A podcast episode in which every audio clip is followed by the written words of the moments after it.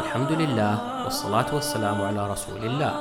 روى الإمام أحمد في المسند قال حدثنا عبد الرزاق أخبرنا معمر عن الزهري عن صفوان بن عبد الله عن أم الدرداء عن كعب بن عاصم الأشعري وكان من أصحاب السقيفة قال سمعت رسول الله صلى الله عليه وسلم يقول ليس من أم بر أم صيام في أم سفر.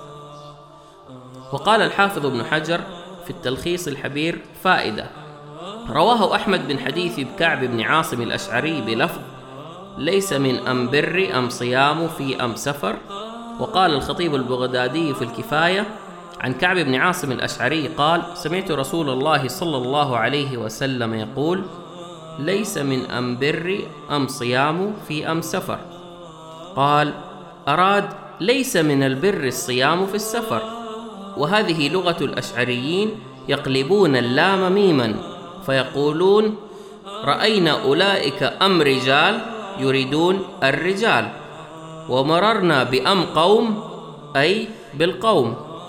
وهي لغة مستفيضة إلى الآن باليمن وهذه لغة لبعض أهل اليمن يجعلون لام التعريف ميما. ويحتمل أن يكون النبي صلى الله عليه وسلم خاطب بها هذا الأشعري كذلك لأنها لغته ويحتمل أن يكون الأشعري هذا نطق بها على ما ألف من لغته فحملها عنه الراوي عنه وأداها باللفظ الذي سمعها به والله أعلم. من صفات الاحترافية في الإسلام التحدث بلغة يفهمها المستمع. فينبغي للمسلم أن يتكلم بما يفهمه الشخص المستمع فلا يتقعر في الألفاظ أو يستخدم لغة يصعب فهمها.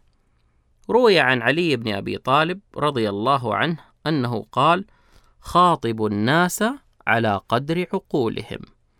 وهكذا فإن الشخص المحترف يستخدم لغة بليغة سهلة الفهم وألفاظ سلسة تتناسب مع طبيعة وعقلية ومستوى المستمع. من السلوكيات الخاطئة التي تنافي التحدث بلغة يفهمها المستمع استخدام كلمات من اللغة الإنجليزية مع شخص لا يتكلم إلا اللغة العربية. التكلم بلهجة لا يستوعبها المستمع. استخدام كلمات علمية دقيقة متخصصة مع من لا يعرفها من عوام الناس. إدخال مصطلحات غريبة لا تعيها أذن المستمع. هل أستخدم الألفاظ والأساليب المناسبة مع كل شخص أتحدث معه؟ هل لغتي مفهومة للعامة؟ ما الذي أستطيع فعله لمراعاة مستوى الناس الذين أتخاطب معهم؟ كيف أستطيع تحسين مهاراتي اللغوية والخطابية؟ تذكر قبل حديثك مع أي شخص أن ألفاظك هي ما سيحدد نجاحك في إيصال أفكارك إليه. ولذلك فإن مخاطبتك للناس على قدر عقولهم دليل على احترامك لهم ودليل على احترافيتك في التعامل معهم.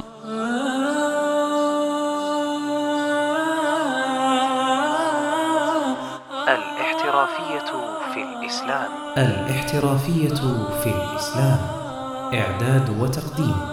المهندس عبد الله الجرف